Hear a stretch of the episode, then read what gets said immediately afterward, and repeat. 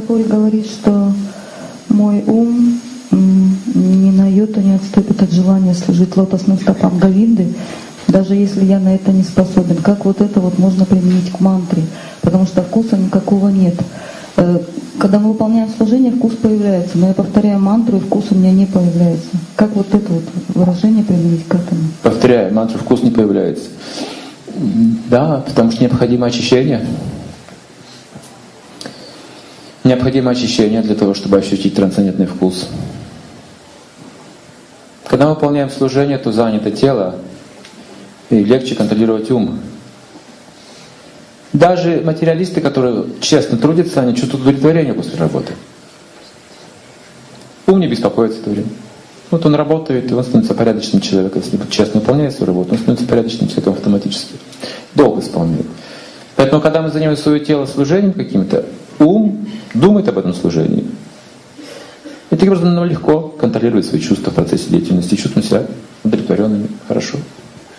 Вкус есть какой-то к этому. Но Хари Кришна Мандра — это вкус взаимоотношений с Богом. Это вкус личных взаимоотношений. Это не вкус даже выполненных обязанностей. Значит, 16 кругов повторил, теперь вот я хорошо себя чувствую, потому что я 16 я повторил уже. Нет. А вкус непосредственно исходящий из самого святого имени, от этих отношений с Богом. В имени Кришна это Кришна. И вот я повторяю эти имена, представьте. Мы с вами повторяем эти имена. В чем же там вкус должен быть? Вкус любовных отношений. Вот какой-то обмен должен быть. Отношения должны быть какие-то.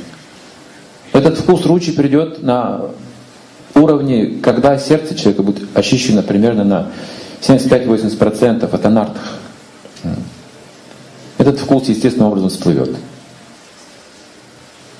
Так говорят великие авторитеты на Мататве. Это Харидас Такур. Сначала нужно очистить сердце, избегать аппаратов. Когда сердце будет чисто, мы сможем ощутить тот самый вкус небесный, блаженный вкус.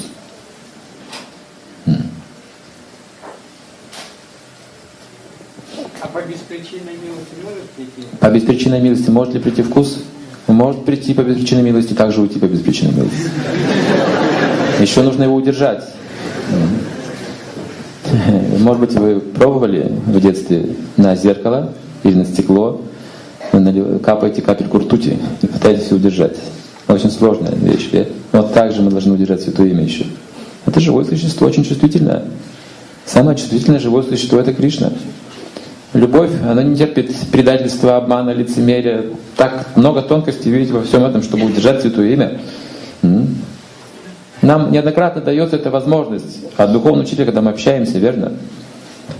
Воспевание снова освежает нас, снова освежает, снова вдохновляет, но позже мы должны еще это удержать. Вот мы учимся этому.